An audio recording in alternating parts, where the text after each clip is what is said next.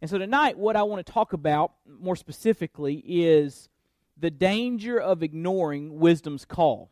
The danger of ignoring wisdom's call. God uh, offers his wisdom, and there is danger if you uh, ignore uh, his call.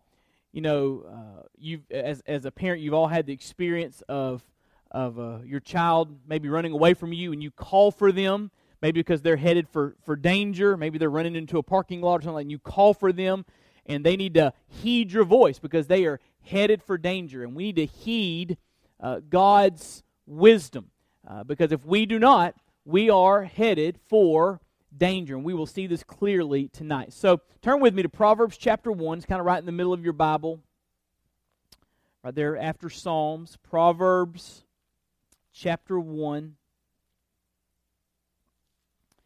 If you feel like you're a little behind already, you can uh, go uh, to our website and click on media, then click on Wednesday nights, and you can listen to last week's uh, study, which was introduction to the book of Proverbs. That'll help you out a lot to understand the genre and all that's going on here. But let me just kind of catch up to speed a little bit with what we talked about last week. We uh, offered you a summary of the book of Proverbs, and here is our summary statement. You say, wait, what's the book of Proverbs about? Someone comes to me and says, What's Proverbs about? Here's what you can tell them Proverbs uh, is this we need to acquire and apply God's wisdom in our daily lives to experience God's blessings and avoid destructive consequences. That's what Proverbs is about. It's a reminder that we need to acquire and apply God's wisdom. You need to get it and you need to live it. And both of those are important. And we'll talk a lot about that as we work our way through the book of Proverbs. You got to get it first, then you got to live it out. Some people get it but don't apply it. And some people never get it. Get it? All right. So we need to acquire and apply God's wisdom in our daily lives to experience God's blessings and avoid destructive consequences. The goal of the book, as stated there in verse uh, 2, is to impart wisdom for the glory of God. Uh, the, the purpose uh, of this God inspired book is that we might glean His wisdom so we can live a life that honors Him, to impart wisdom for the glory of God. You say, wait, what is wisdom? Because there's a lot about wisdom in this book, and we have a working definition of wisdom. I shared this with you last week, but let me give this working definition because we're going to talk a lot, talk a lot about wisdom tonight. Wisdom is insight into life revealed by God that should be acquired and acted upon. Wisdom is insight into life revealed by God, that's where it comes from, that should be acquired and acted upon. That's what wisdom is insight into life that comes from God Himself. Now, Let's look. Last week we covered chapter 1, verses 1 through 7. This week we're going to cover verses 8 through the end of the chapter, 8 through uh, 33. So we got a lot of ground to cover tonight, but we'll go through it quickly. And really, what uh, this section entails, it's, it's a, a father's advice for his son. Look what it says there in verse 8. Hear, my son, your father's instruction. Do not forsake your mother's teaching. So, uh, this passage is well suited for young people uh, to walk in wisdom. It's a call for young people to walk in uh, wisdom. And so I want to give you three, three aspects of what it means for someone to walk in wisdom. You can follow along there with me in your notes. Number one, young people that want to walk in wisdom need to go to school. Need to go to school. That's number one. Now, lest you think I'm talking about uh, a, a, a, you know an elementary school or a primary school or a college or high school or middle school, that's not what I'm talking about at all. As a matter of fact, look there under your first uh, point. The school of wisdom is the family. The school of wisdom is the family. God has ordained that the family be the the incubator, if you will, for children to grow in wisdom. Well, how do we know that? Because look what he says there in verse 8 Hear, my son, your father's instruction, and do not forsake your mother's teaching. And so, children learn wisdom in the school of family. That's where God's wisdom is, is best passed on to next generations. That's the, the focus of the family, if you will. The school of wisdom is the family. If your kids are going to glean godly wisdom, acquire it, and apply it, that's going to be learned and lived out in the context of family. And if they don't get it in the context of family, they're just not going to get it. Where, where else are they going to get it? Where else are they going to get God's wisdom uh, uh, uh, acquired and applied? The church comes alongside the family to help the family point their children in the right direction. Um, but the church isn't with your child on Monday, Tuesday, Wednesday, Thursday, Friday, Saturday, right? You're, you're with your child, and God's given parents the primary responsibility to help your children acquire wisdom and apply it to life situations. Where do life situations happen? Life situations happen out there in, in family. And so that's the school for uh, family, uh, for wisdom. The school of wisdom is the family. Now, uh, related to that is this fathers and mothers have key roles. Fathers and mothers have key roles in this process. He says there in verse 8 Hear, my son, your father's instruction, and do not forsake your mother's teaching. The role of the father and the role of the mother are both uh, mentioned here, and this is uh, important. Fathers and mothers have key roles. And look what it says about the father. Hear, my son, your father's instruction. The word instruction there in the Hebrew is the word for discipline or training. He, he's saying here to his son, Your father will train you in how to live the right way. I'm going to, if you get out of line, I'm going to discipline you to get you back in line. I'm going to teach you what it means to go in the right direction. It's going to be a, a day in, day out, constant training of your life. That's the, the father's stated role here. But then it says, Do not forsake your mother's teaching. Now, that word teaching is an interesting word. It's the word Torah it's the term given to the first five books of the Bible Genesis, Exodus, Leviticus, Numbers, Deuteronomy. It's called Torah or the law. That's what that word means. And so when it says, do not forsake your mother's Torah, your, her teaching, it speaks of, of instruction from God's word.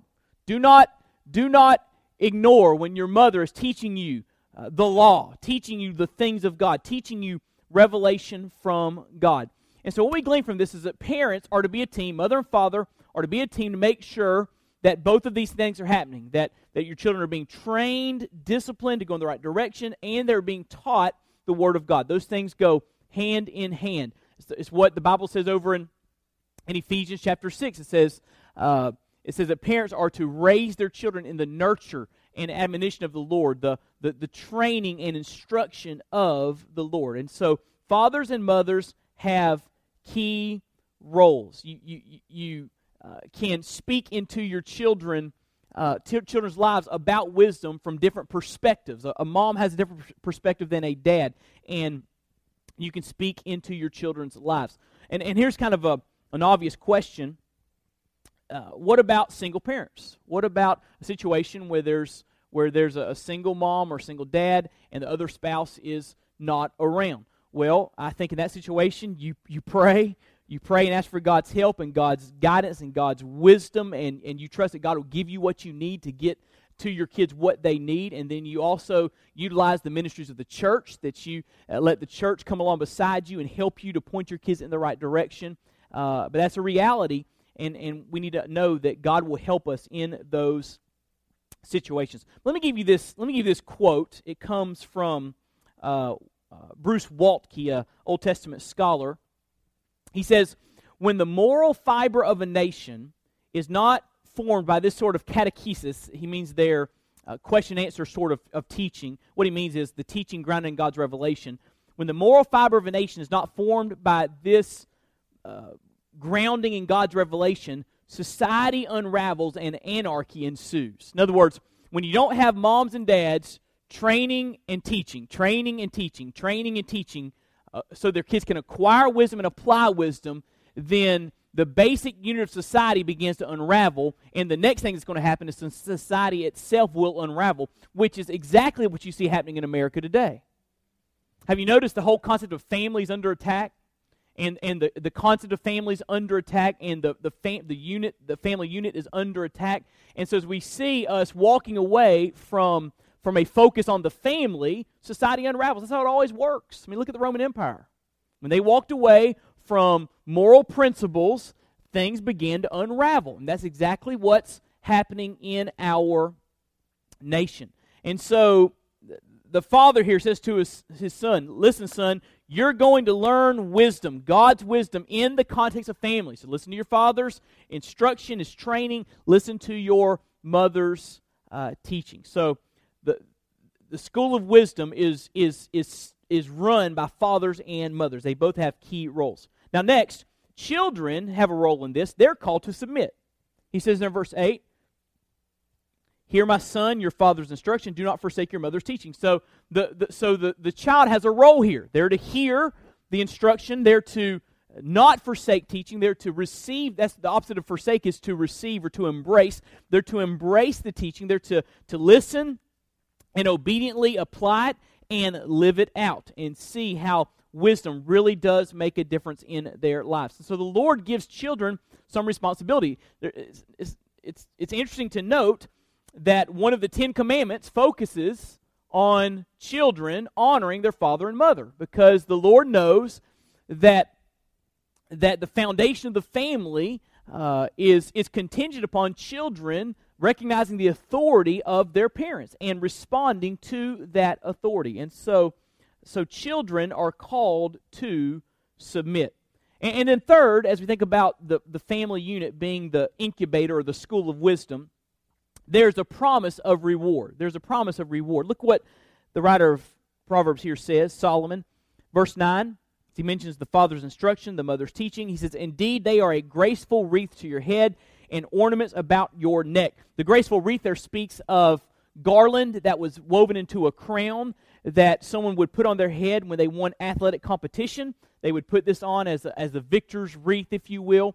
The, the pendant around the neck is is it would be similar to a medal in the Olympics, you know, gold or silver or bronze medal. And it was also something that would go to the victor. And so here's what Solomon's saying. He's saying, if you will, if you'll heed your father's instruction and listen to your mother's teaching, you'll win in life. You'll experience victory. You'll get the, the, the wreath on your head, the pennant around your neck, and those are metaphorical ways to say if you want to win in life, you've got to listen to wisdom that comes from God through your family unit, through your parents. So children are called to submit, and, and, and, and there's a promise of reward when children do submit to their parents' teaching. So when this is all happening, when, when mom and dad are working hard to pass on God's wisdom and the children are open and obedient and honoring their parents and receiving God's wisdom and they're living it out, then you start to see a healthy family unit and you start to see children winning at life, succeeding in life. And by that I mean uh, honoring God with their life, honoring the Lord with the way that they lived. And so, number one, young people that want to walk in wisdom need to go to school, all right? And, and the school of wisdom happens in the context of the family. Number two, young people that want to walk in wisdom need to resist the influence of the ungodly. This is big. Young people that, need, that want to walk in wisdom need to resist the influence of the ungodly. So look what he says there in verse 10. My son, if sinners entice you, do not consent. If they say, Come with us, let us lie in wait for blood. Let us ambush the innocent without cause. Let us swallow them alive like Sheol, even whole as they go down to the pit. Now, the scriptures here, take a, an interesting turn.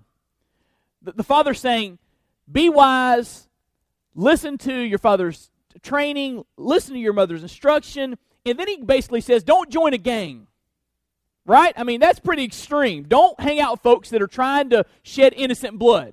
You're thinking, well, man, that's pretty extreme. I, you know, uh, my children don't don't aren't tempted to hang out with a gang, or that's never been a reality uh, in my family context. But I want you to see there's something bigger going on here than, than just that. He's not just saying don't join a gang, he's using violent men as an illustration of people driven by fleshly desires. Let me say it again. He's using violent men as an illustration, one of many, of people being driven by the flesh. Because look what he says in verse 19. Verse 19, he says, so are the ways of everyone who gains by violence. It takes away the life of its possessor. So he's talking about everyone who's driven by the flesh to try to manipulate life to get what they want. That's what he's talking about here. It's not just talking about a gang, it's talking about those who are ungodly, those who are driven by their sin nature, and who have no desire to submit to the wisdom of uh, God. I like what Ray Ortlund writes here. He writes, The key to this human profile is anyone who gets ahead by his own devices, anyone who is out for number one. They are the sinners of whom we must be aware. They are out there. You will encounter them. So he's saying this passage that we're going about to study uh, characterizes those who are who are out for their own uh, selves, out for number one. And these are the folks that are going to try to lead our children astray. And so we're talking about ungodly folks here. So we're, we're, we need to help our children understand they need to resist the influence of the ungodly. Let me tell you three things about the ungodly. All right? Three things about the ungodly. Number one, ungodly people are persuasive. Ungodly people, people that don't have the Lord on their agenda, don't have the Lord's word on their agenda, have no interest in the things of God, these folks are very, very persuasive. Look what it says in verse 10. My son, if sinners entice you, notice here the, the luring going on. If they, if they entice you, what it says in verse 11, if they say, Come with us, come with us. So notice here the, uh, the, the, the, persuasion going on. Uh, in, in modern times, we call this peer pressure, right? That, that we, we know that uh, our children are going to experience pressure, uh, persuasion from ungodly folks to try to get them to go in the wrong direction. And ungodly people are persuasive. Let me say it like this The world is very good at getting across, across its message. Very good. Very good at, at, at selling our kids uh, on, the, uh, on the idea that money and things and sex and all of this satisfies. That's where life is found. And the world's very good at getting that message across. And, and, and our children will be bombarded with very persuasive messages. Very persuasive messages. I mean, I'm persuaded by the messages of the world. Uh, uh, have you, have you found yourself being persuaded by the messages of the world? Um, just recently, um, I was watching a commercial for um, what was it? It was a it was a food product. I can't. It was fast food, and I can't remember what it was, but it looked so delicious. And you know, I know that stuff's not good for you, and you, you don't need to eat a lot of that stuff. And I try to, you know, tr- I, I try to watch what I eat. But I watched commercial, and where was I? And the next day, I forget what it was, but I went and got it. All right. I was persuaded. And, and we're all prone, I can't remember what it was. We're all prone uh, to be. Oh, I know what it was. It was milkshakes at Sonic. That's what it was. I saw a milkshake commercial at Sonic, and I went by Sonic and got a milkshake. So, so yeah, so so we're all we're all prone to persuasion and and and stopping by, you know, the dip or Sonic and and and getting that stuff. So that's ungodly people are persuasive. Secondly, ungodly people are worldly. Ungodly people are worldly. Look what it says in verse 11 if they say, Come with us, let us lie in wait for blood, let us ambush the innocent without cause, let us swallow them alive like Sheol, even whole as those who go down to the pit, we will find all kinds of precious wealth, we will fill our houses with spoil. Throw in your lot with us, we shall all have one uh, purse. So they're saying here, if you come with us, we'll get some, we'll, we'll, we'll take advantage of some folks, we'll get some, some spoil, we'll get some goods, and we'll share it with you. We'll all come out of this thing richer. We'll have more than we had before. And so there's worldliness here. And ungodly people are worldly. Now, there are three parts to this worldliness. First of all, they promise, ungodly promise, excitement. Look at verse 11. Come with us. Let us lie in wait for blood. Let us ambush the innocent without cause. So we're going to do something exciting. It's going to get your adrenaline charged. Come with us. We promise you excitement. Uh, step away from the mundane. If you hang with us, you'll experience a, a, a charge in life. You will be excited by life. They, the, the ungodly promise excitement.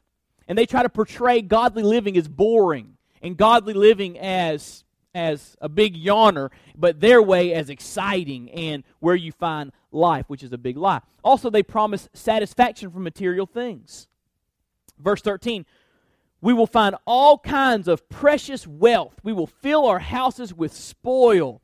So they're saying, We're going to get more stuff, and it's going to be great, and you're going to be satisfied by that. Ungodly folks love to persuade with the, the, the idea that we will be satisfied if we just get more stuff. Listen to me. The sooner we realize that stuff doesn't satisfy, the better off we'll be. And the sooner we teach our kids that lesson, the better off they will be. It doesn't matter how much you acquire in this life, stuff never satisfies. Okay? It never satisfies. That's not how God made us. He made us with a God sized hole in our heart that only God can fill up. And when God fills up that hole, that's when you find satisfaction. But as long as you're trying to fill up that hole in your heart with stuff, you're always going to be wanting for more. But ungodly folks say, Come with us. You'll get more spoil. You get some, some goods. You, you, you'll, you'll be satisfied with material things. And then, third, worldly people promise a place to belong. Now, this is really, really big. Look what the Bible says there in verse 14. Throw in your lot with us. We shall have one purse. In other words, you're on the team. You come with us, we'll share with our life with you, we'll share our stuff with you. You are on the team. In other words, they're on offering a place to belong, which is very, very appealing to everybody. Because listen to me, everybody wants to belong. Everybody. No one wants to be on the outside looking in. Everyone wants to have a group around them that they belong to, someone that knows them and accepts them and eh, eh, will live life with them. And if we don't give our kids a godly place to belong, listen to me, they will find an ungodly place to belong. But they're going to belong somewhere. We're all driven by that need to belong. Uh, John Avant was our revival speaker in February, and he told a story about a ministry that his church was running down in West Monroe, Louisiana, when he's pastoring that church. And they were having some uh, success uh, uh, leading gang members to Christ. They were seeing some folks come out of the gang life and, and, and get saved. And he had an interesting conversation with one of these gang members. Uh, that was just talking openly and candidly with him. And, and he asked him how he was doing. How are you doing? How are you doing the Christian life? You know, you're a Christian now. You're, you're out of that life. How are you doing? And the gang member said this. He said, he said, I'm lonely. He said, I miss, I, I miss my friends. I, I, I miss my gang. He said, we did some stuff that was bad. I know it was wrong, but we were a family. And he said, I, I miss them. And, and John Avant's point was this gangs sometimes do a better job at community than the church does. Right? In terms of a place to belong, people feel like they're part of something.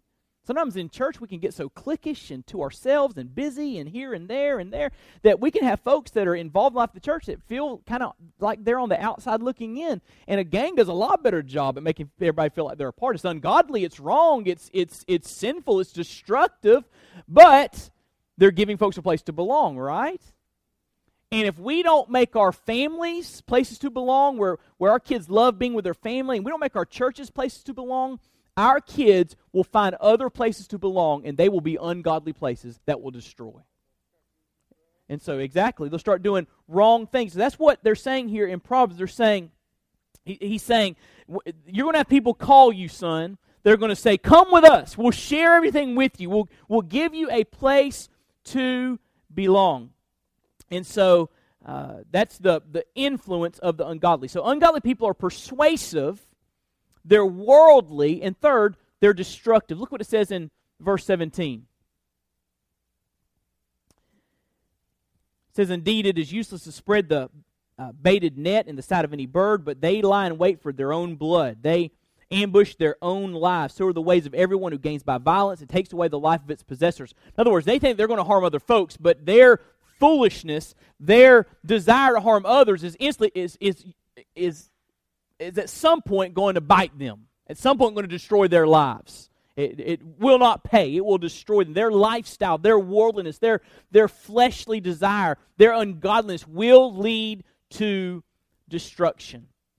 Makes me think of Proverbs 13 20. I, have quoted this verse so many times to so many people. Proverbs 13 20 says, He who walks with wise men will be wise, but the companion of fools will suffer harm. The companion of fools will suffer harm. Ungodliness, listen to me, ungodliness always ends in destruction. It never turns out good. And that's what Solomon's saying here to his son. They're going to call, and they're going to be persuasive, and they're going to offer a place to belong, and it's going to sound exciting, and it's going to eh, maybe offer material things, but it will destroy you. So know that when you hear the ungodly call. So, young people have got to learn to resist the influence of the ungodly because it is coming. Uh, the, the ungodly, the, the message of this world, the people of this world will knock on the door of your children eventually. They're coming for your children because Satan is involved in all that and Satan hates your kid. Right? Right? I mean, Satan hates your kid, he hates them. And so we got to prepare them for the call of the ungodly. Now, before I go on, let me just stop and say something here very quickly to make sure we're all on the same page. We're all ungodly. Unless we think, okay, we're better than these folks over here. We're all ungodly. We all need a Savior. Amen? I mean, we're all ungodly. We, we, we've all sinned against the glory of God. We all deserve hell. We all deserve his wrath and punishment. But if we embrace Christ, our Lord and Savior, he saves us, washes all our sins away, gives us a relationship with God, and begins to change us. And so when we know Christ, our ungodliness has been forgiven, right? And now, as we try to walk with Christ and, and live for the glory of God, we've got to be aware that those who do not know the Lord will come and try to sway us and, and pull us in the wrong direction. And so, we've got to learn to resist the influence of the ungodly. Which leads to number three. How do you do that? How do you how do you resist the influence of the ungodly? We've got to heed wisdom's call. You've got to heed wisdom's call. The best defense is a good offense. All right? If you're listening to the right thing, you won't be listening to the wrong things. That makes sense? You got to heed wisdom's call. Look what the Bible says there in verse 20.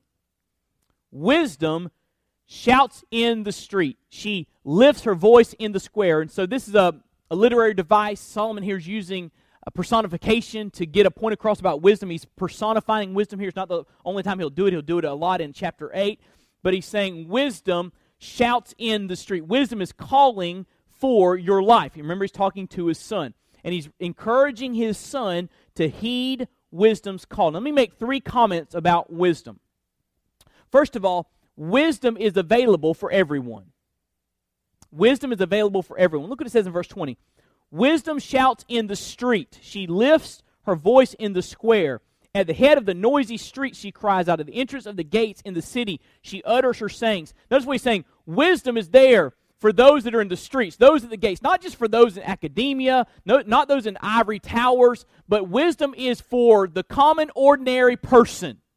And, and, and wisdom calls out to all the common ordinary folks. Says if you'll listen, you can acquire what you need and apply what you need to live a God honoring life. Wisdom is available for everyone. So wisdom is not is not a matter of academic prowess. I want you to hear me on that.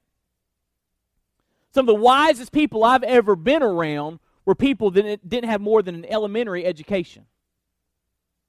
But they were wise biblically, godly, wi- biblically wise, godly wisdom in their life. And so we're not talking about academic stuff here. We're talking about knowing what God says and applying it to your life. And that's available to anybody that'll listen, right? Anybody that wants it can have this wisdom.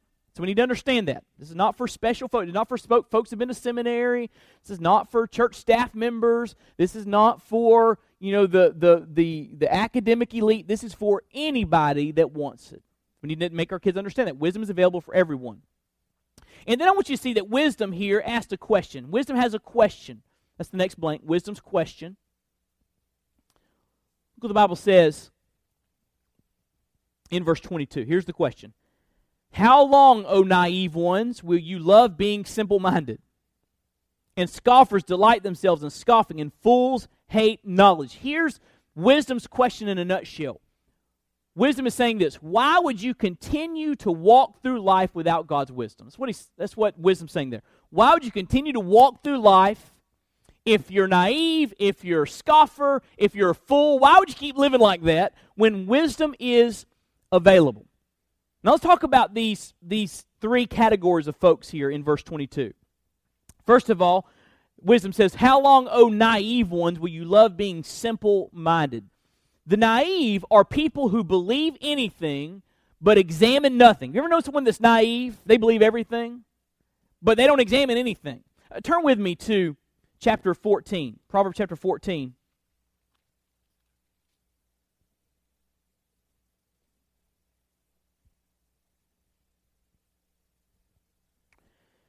Proverbs 14, verse 15. The naive, same word, believes everything, but the sensible man considers his steps. So someone that's naive is someone that doesn't have God's wisdom. They, they anything they hear, they say, "I believe that," and they don't test it. They don't they don't examine it. They just believe it. And and if you believe anything you hear, you're in trouble. All right, you're in trouble. I'm telling you, you're hearing a lot of stuff every day that is absolutely untrue. I've got some family members, listen to me. I got some family members. If MSNBC says it, it's gospel truth. And I got other family members, if Fox News says it, it's gospel truth. And I can tell you that you need to be careful of both of those. All right? None of those have a corner on the truth. The truth is found in the Word of God. And I found some, I, I, you hear folks on the, the liberal side of things talking about the things of God, they don't make a bit of sense. You hear folks on the conservative side talking about the things of God, they don't make a bit of sense. I, there's guys listening on the radio and they start talking about spiritual things. I say, just stop talking. Stick with politics and fiscal matter. Don't, stop talking about God because you make no sense. And if we think we're going to get wisdom from believing everything we hear on TV or in a, in a periodical or on the internet, then, then, then we, are, we, are, we are badly mistaken. And we don't want to live naive lives. Wisdom is saying here, crying out, Will you stop being so naive? Stop believing everything you hear. The baseline for what is true is what God says. That's what you need to believe. That's what you need to respond to. That's what you need to live out. And so, wisdom's question is directed for the naive. Those who are those people who believe anything but examine nothing. They're gullible and easily led astray. All right? So wise people, look at me everyone. Wise people are not gullible. Wise people test everything by the word. Got it? So test everything by the word. Amen. Secondly, this verse mentions scoffers, verse 22. How long, O naive ones, will you love being simple minded? And scoffers delight themselves in scoffing. Who are scoffers? Scoffers think they know everything. Look in chapter 21, verse 24 of Proverbs.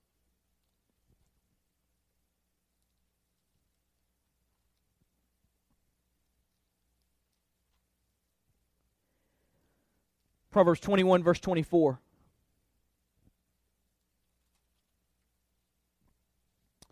The Bible says, proud, haughty, scoffer are his names, who acts with insolent pride. So, a scoffer is someone who has pride, someone who you can't tell anything to, someone who knows everything, someone who is completely unteachable.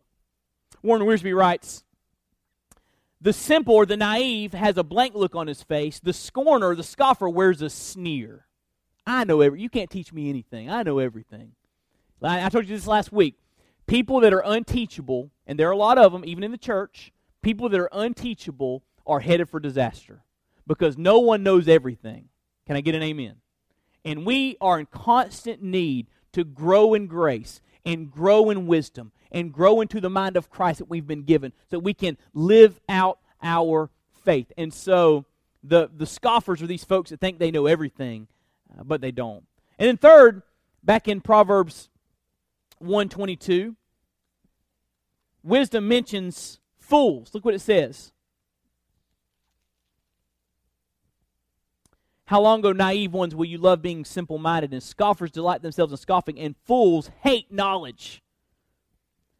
Fools are people who are ignorant of truth because they're dull and stubborn.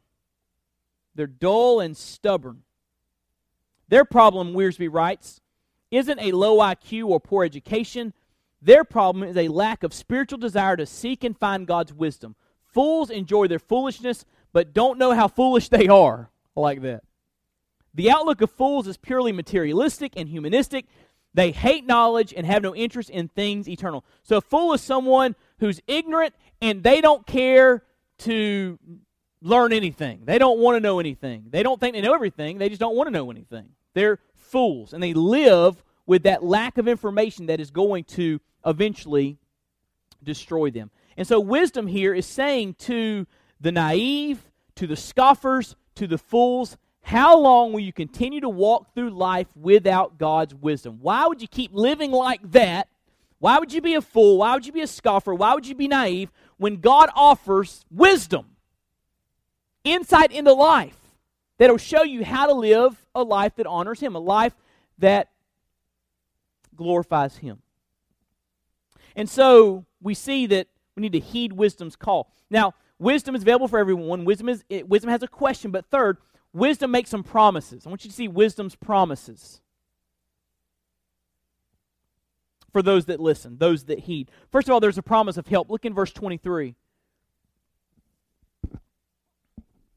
Turn to my reproof. Behold i will pour out my spirit on you. I will make my words known to you. If you if you'll turn from your scoffing if you turn from your foolishness if you'll turn from your naivety if you'll turn to me i'll pour out my spirit on you. I'll help you to grow in wisdom. I'll i'll make my words known to you. You'll learn what you need to learn so that you can go in the right direction. So turn to me. Stop listening to the wrong voices and listen to the voice of wisdom. There's a promise of help here. And then there's a promise of protection. Look in verse 33 he who listens to me shall live securely and will be at ease from the dread of evil. In other words, if you'll listen to God's wisdom, if you'll acquire it and apply it, then there's a security in that. There, there's, there's, there's, there's a protection from harm because foolish paths lead to destruction. If you get on the right path, you're led away from destruction. A promise of protection. A person that lives according to God's wisdom sleeps well at night. They, they live securely. A promise of God's protection for those that heed his wisdom. But then, third, there's a promise of destruction for those that do not heed. A promise of destruction. Look in verse 24.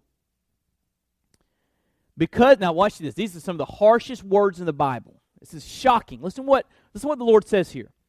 This is wisdom personified, speaking on behalf of God. Because I called and you refused. I stretched out my hand and no one paid attention. And you neglected all my counsel and did not want my reproof. I will also laugh at your calamity. I will mock when your dread comes.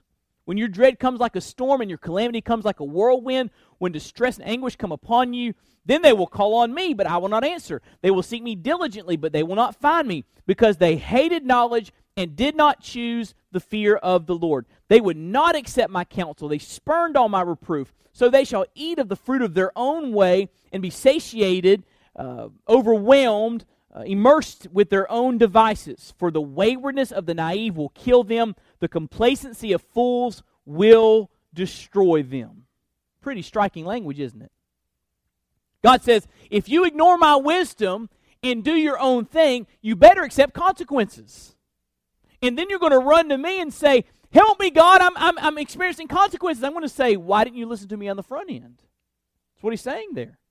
He even says he'll laugh at the fool and the naive one that spurns his wisdom. So it's a, it's a really serious deal. Listen to me. It's a really serious deal to blow God off, to, to ignore God. It's a, it's a real serious deal to just say, uh, you know, not that's not for me. That's not right now. I don't need that right now. I'll get to that later. It's a really serious deal because if we don't live in wisdom, we will live in foolishness, and foolishness always destroys.